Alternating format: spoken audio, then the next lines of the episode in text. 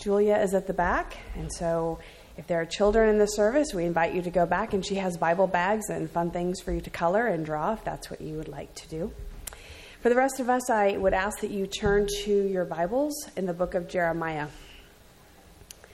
Jeremiah is uh, a major prophet in the Old Testament, and this is the longest book in the Bible. Not in chapters, but in words. So we're going to be in Jeremiah 20 today at verse 7. Keep that open, and we will um, be reading it in just a bit. So for Lent this year, I gave up complaining. when someone asked me if I was going to add it back in after Easter, I chose not to complain about their humor and instead decided to change my wording around it to say that I was choosing to be more positive about the things that bother me in life. It was interesting how many first world problems I was able to let go of when I chose to. By nature, I am not a grumbler, but there are moments when things pile up and then I collapse everything together, giving everything equal rant, equal weight in my rant. It's my hope that letting go of some of those frustrations while adding in spiritual disciplines made me a more content person. You might need to ask the people I live with or work with if that is true. I'm kind of a glass half empty kind of person, and this is going to be an ongoing process. I trust I am not alone in this room about this. One of my favorite cartoons on the subject is this one. These people go to a complaints department at some kind of department store, oops, only to be met by a woman who says, Hey, and the alarm didn't go off, my car wouldn't start, I missed my bus, my back's complaining, my cartoon won't work, I haven't had a raise in two years. Get it, they went to complain to her and they end up getting complaints from her. It's really funny. Okay. Guess you have to be a complainer to get it. Anyway. Experts in human interaction tell us that complaining is an integral part of our daily conversations. Some psychologists would even say that complaining is a necessary social tool. We use complaints as icebreakers to find a common connection with one another. Huh, this weather, huh? Huh. Wow, those people in Washington can't get anything right. It's so stupid that I have to pay to download music. There are two types, basic categories of complaints instrumental and expressive. An instrumental complaint is goal oriented, meaning that we verbalize the problem in hopes of bringing about change. You might express how terrible the kitchen looks with all of the dishes piling up in the sink as a way to get the people that you live with to wash them. You complain to the manager about the produce so that you might get a deal, or because he might bring you the peaches from the back of the store. In contrast, the point of an expressive complaint is just to get something off your chest. When you call a friend to complain that the line at the DMV was too long and you missed your doctor appointment and that caused you to be late to pick up your kid, you're not looking for advice. Right? Like the lady in the cartoon, you don't want a solution. You just want a listening ear coupled with some sympathetic murmurings. Oh, that's terrible. Oh, I hate it when that happens. Doctors will tell you that getting something out can be healthy, but when it becomes a pattern of constant grumbling with no real interest in growing as a person or trying to solve the problem, we need to take a hard look inside. Basically, we complain in life because we're not getting what we want. In our text today, we read one of Jeremiah's complaints before God.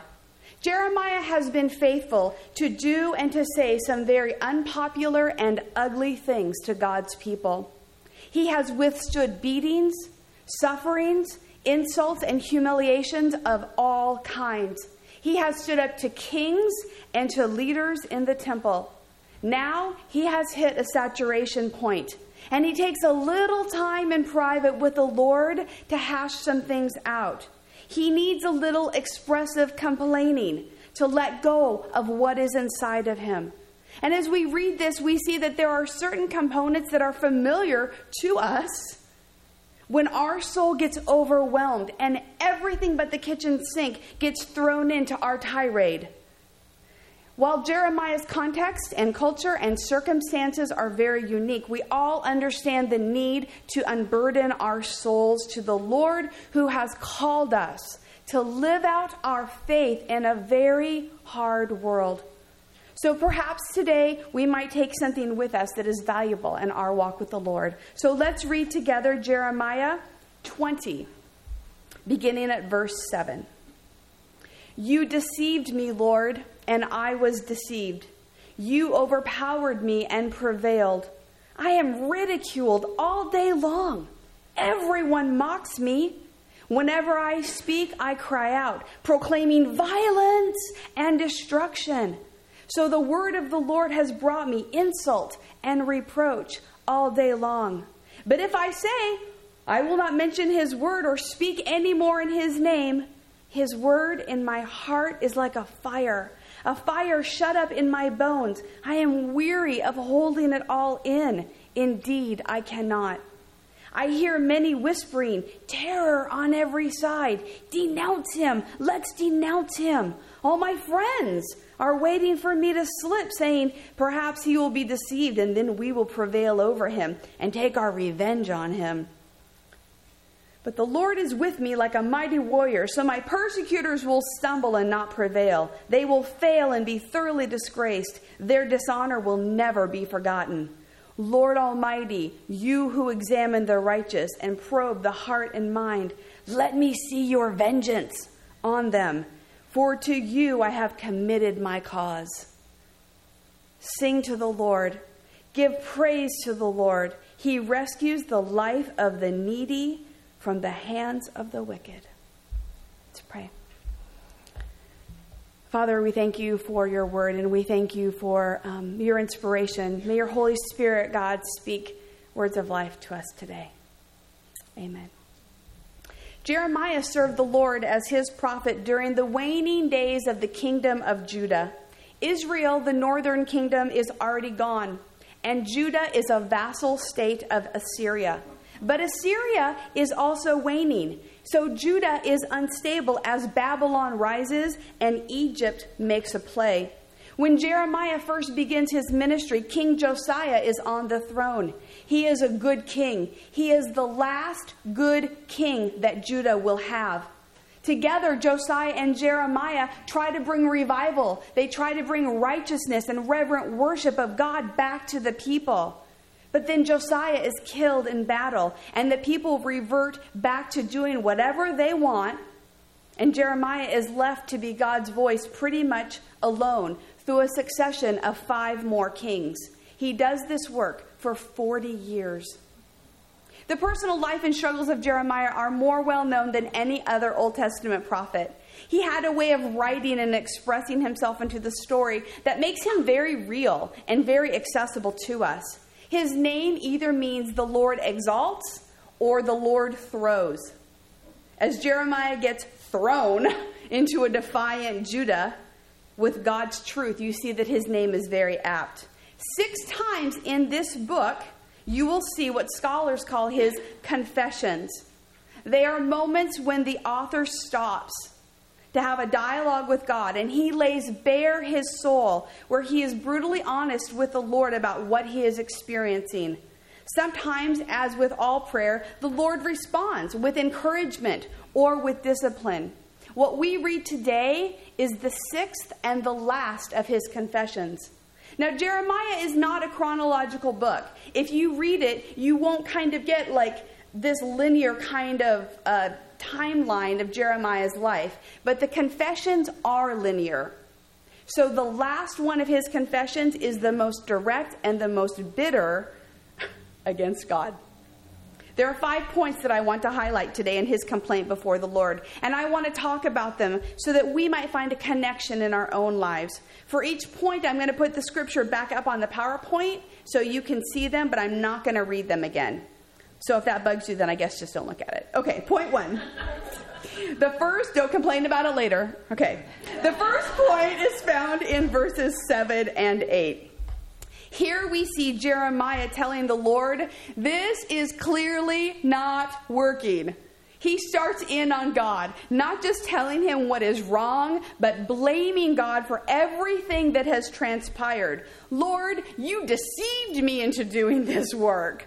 The word deceived here actually means seduced or enticed. So, what Jeremiah is saying is, You made these promises about what this work was going to be. You painted this great picture of what it was going to be, and I agree to it, and that is so not what it is. But it is clear from these words, Jeremiah really thought somehow things were going to be different. Maybe at this point he thought that there would be a change in people's hearts or the situation at hand. And you hear the weariness here of his soul at the constant barrage of being ridiculed, of speaking words of destruction and being reproached. Pastor Doug was reminding me this morning that whenever we feel discouraged in our ministry, we should just remember Jeremiah. Because that guy never had like a positive day in his life. So Jeremiah is saying, Really, God? This is your plan? There's absolutely no resolution to the situation that I see. I'm being obedient, and all I'm getting is grief in return. When we're called by God to a surrendered life, there are times that we're going to feel this way. Perhaps you feel this way today. Lord, how can I go on? Would you look at my situation? This is the abundant life you promised me? There are times we feel little joy where God has led us. And we find that there is little to do except cry out in pain and frustration. By the way, the experts didn't talk about this in their an- analysis of complaining, but talking to God about our lot is always better than complaining about Him to other people. Just a little pastoral tip I want to give you. When we surrender our lives to the cross of Christ, we take our grievances straight to the source of life. There's no other real solution. Point two. Jeremiah goes straight from blame to realization, probably not for the first time, that he is compelled to do the work that God has asked him to do. In verse 9, he's saying he can't stop. He knows he has been asked by God to serve him. He has been called by name. The Lord has asked him to be faithful and to do what is necessary. Jeremiah's life is not his own. And the prophet recognizes that if he doesn't speak, that there's a fire in his heart that can't be contained. He's saying it's even actually more difficult to keep them in than it is to let them out. Jeremiah's thought about this, I think, and he knows he has a choice. He's not a puppet. God doesn't make anybody do his work. But what is Jeremiah's other option? To give in? To live a life apart from the Lord? And then what would happen to the people? Because it's clear when you read the book of Jeremiah that he loves the people of Judah. There comes a time for all of us, perhaps more than once in our lives, when we have to face the reality of our situation and choose whom we will serve. When we follow the Lord, He's in charge. We are not. That's what Pastor Doug said last week. While there are um, benefits to not having to carry some of the burden of being the one in charge and being the one in front when we follow. It, it means that we don't get to decide where we go or um, who gets the last word in what we do. When Josiah was the king, Josiah tried to bring reform. And when he died, it was, the ev- it was evident that the people were just giving him lip service. They were just kind of going through the motions of worship but they didn't really have any interest in who God was. They didn't have any interest in what God wanted from them because after Josiah died, they went right back to doing what they wanted with little concern for what God wanted. Which is why Jeremiah had great job security. What work has, given, has God given you? What passion do you have that's in your bones that you can't help but do it? What love do you have for people or for a cause that God has given you that burns in your soul, and you have no other choice but to obey Him and join Him in that work? Three, In verses uh, 10 and 11, Jeremiah reminds God that not only are his enemies against him, but his friends are as well. Okay, so that's a bummer. There are few people that Jeremiad can trust. People are waiting to take him down, they're waiting to see if he's going to slip. Did you know that there's a word in English, the dictionary, that is attributed to this prophet because of the words that we read right now? The word is Jeremiah. Not kidding. And it means a long, mournful complaint. A list of woes often applied to moralistic texts that denounce a society for its wickedness. You'll find Jeremiads employed by all kinds of preachers and activists in our world, like Jonathan Edwards' sermon, Sinners in the Hands of an Angry God, Frederick Douglass, one of the great, great leaders of the 19th century, who tried to lead our country out of slavery. He was modeled after Jeremiah as well. You can think of lots of examples in your head. We need prophetic voices in our midst who decry the ills of society, of culture, of the church when we veer off course from following God. One of the hardest things about being a Christian, no matter where you live, is truly being different than those around you. People should be murmuring about our lives. We should be speaking up in a way that makes them wonder who we are or what we're doing, that makes them uncomfortable. Christianity doesn't make sense to a lot of people, and when we truly follow Jesus, it's a threat. Not because of us, but because the Spirit of God living in us, because the Spirit brings judgment. And the way we live out our faith sometimes makes people squirm before we even utter a word.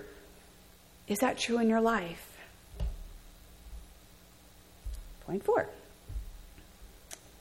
Uh, maybe Jeremiah would like to um, use um, those around him as an excuse to stop his work. That's what I thought when I first read this. And then I thought, no, he just wants vengeance. In verses 11 and 12, he basically tells the Lord, You brought destruction on everyone else. You can do it here too. Have you ever just wanted to smite somebody? Don't lie. I know you have. Jeremiah 2. Here we read harsh hopes for those who are making his life difficult. This is not the first time he utters these words. In chapter 11, you see these words almost verbatim. He probably knows it will never happen, but have you ever just fantasized about revenge in such a way that gets your mind off the issue at hand, your life at hand? Aren't there times you just want to get someone back to scapegoat those around you and feel better? Would that really take our minds off what the Lord has asked us to do in our own soul? I believe that God allows us our process of vocalizing our feelings and inappropriate longings with Him. You can tell God anything. You might as well, He knows it anyway. But we can't stay there. It's bad for us. It puts us in the position of believing that we are better than the people around us, like we're not sinners. Staying in that place of frustration and wanting revenge may lead us to take actions or say words that cause destruction and have deep consequences. So, if you're in a vengeful place today, I would encourage you to get it off your chest with the Lord. Take time today in your prayer closet or at the beach or wherever and leave it with Him. Don't allow that vengeance and that frustration and that wanting to smite to eat up your soul. We end our focus here on praise. There's actually more to the complaint after this, the Jeremiad here. But the lectionary stops us at verse 13, so we get to stop here too. When I read this, it felt like fresh air coming into a stagnant room. While it's true that after he says this, he goes back to complaining and saying he wished he had never been born. And some scholars say that he actually might not have written verse 13, that somebody added it in for him after he died. I just want to tell you that I believe that he did. And I want to tell you that in our protesting prayers, even when we're complaining to the Lord, oftentimes we stop to put in praise. Although praise is the opposite of complaint, it's normal for us to remind ourselves Lord, I know you're good. I know you're faithful. I know you're true. I know you're loving in the middle of our negative rant. So I want to remind you to keep doing that when you're at the end of your rope. It's okay to complain and be frustrated with Him but he is still worthy of our praise, and he has our best interests at heart. As we come to the end of our study today, I want to point out that there are commonalities with the nation of Judah and the church today. We might not be on the brink of being subsumed by another culture, but there are definite times when we, who say we follow the Lord, choose to go our own way. And we have prophetic voices calling us to holiness and to living out God's mandate, who tell us to abide in Jesus first and foremost, to let go of the sin that we're in the middle of that causes us pain. And sometimes we just don't want to hear it. Sometimes, like Judah, we just give lip service, knowing and hoping that our ties with the Lord will see us through. And sometimes we just want to pick and choose, just like Judah did, when we think that God doesn't really care very much about that. And instead of asking Him what He really would desire for our lives, we just kind of go on doing it. Because it kind of boils down to what we want versus what He wants. You see, God wants a people who will receive His love, who will share His truth, who will treat one another with kindness, who will live out the call that He puts uniquely on each one of us. He wants us to be holy and be good stewards of what He is, what He's given us. He wants us to be voices for change in our communities. And we don't do this alone, we do it with Him in growing dependence and trust. But sometimes we just want to live for ourselves and look like the world around us. We just want to satisfy our own pleasures and not think very hard about eternity. For this moment in Jeremiah's life, he just wants to be done. He just wants comfort, he wants vindication, he wants the Lord to shut things down. He is tired of God's children, of the church, only caring about themselves and not caring that the world is imploding around them. In the end, Jeremiah knows he will have none of his wants satisfied. He ends his lament and he gets up and he goes back to work the next day. His ministry ends when he is taken captive by Judah's last king on their way to Egypt. The king has zero intention of repenting zero intention of listening to what the Lord says, but he wants Jeremiah to keep telling him what the Lord wants. What a tragedy. As we think about what we studied today, let's take time in prayer. Let's converse with the Lord about whether or not our wants in life are in alignment with His. We can complain and fight against Him, or we can serve Him. There's no in between. Let's pray.